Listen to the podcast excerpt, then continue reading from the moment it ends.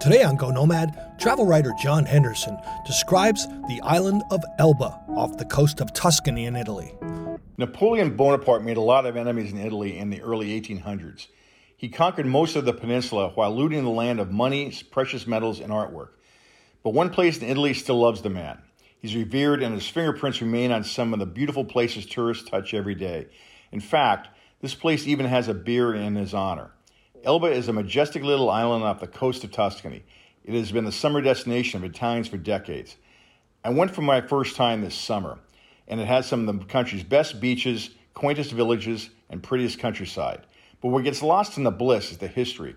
Napoleon and Elba's most famous citizen was a devil in most of Italy, but a god in Elba. First, let me clear up a widely held misconception. Napoleon did not die in Elba. He lived here only nine months, but in those nine months, he made a difference in the island still felt to this day. How he ended up here was a result of a big dip in his military career.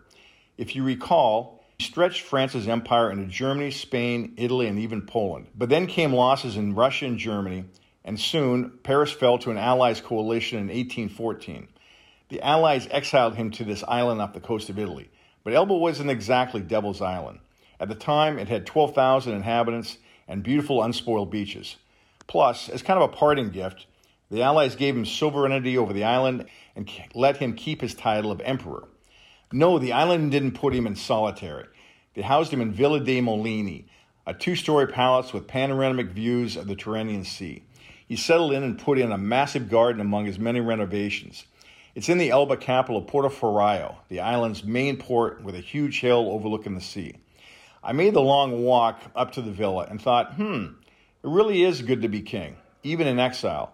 On the first floor, I walked through a two room art gallery decorated with Napoleon busts and portraits. His library consists of four bookshelves and 2,000 volumes covering his interests in science, history, and Greek and Latin classics.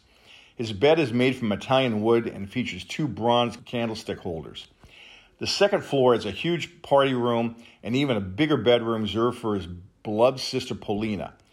But Napoleon didn't just sit around in exile and drink wine and look at the sea. While here, he also revamped Elba's roads. He upgraded its agricultural, legal, and educational systems. Elba's wine industry is a result of the farmland Napoleon created. Yes, Napoleon was in paradise, but it wasn't in France. He finally escaped to France in 1815. He died six years later on the island of St. Helena in the Atlantic Ocean while living there for eight and a half years. I hadn't heard nearly as much about Napoleon as I did about Elba's beaches. Also, I, I hadn't heard one bit of crucial advice. I'll pass it on to you. Bring a car. Elba was only 20 miles long and 11 wide, but like much of Italy, Elba's public transportation system is awful. My girlfriend and I didn't want to drive the three hours and 50 minutes up the coast from Rome. We knew it was a mistake when we were two of just a few foot passengers on the hour long ferry ride from the port town of Piombino. For four days, we either walked, waited endlessly for the few buses that circumvent the island, or paid a ransom for a taxi. In fact, I paid 35 euros for the 30 minute taxi to our hotel. Fortunately, it was a great hotel. The Da Pilade is a three star hotel located in the southeast end of the island and in the countryside, just north of Capoliveri, Elba's second largest town.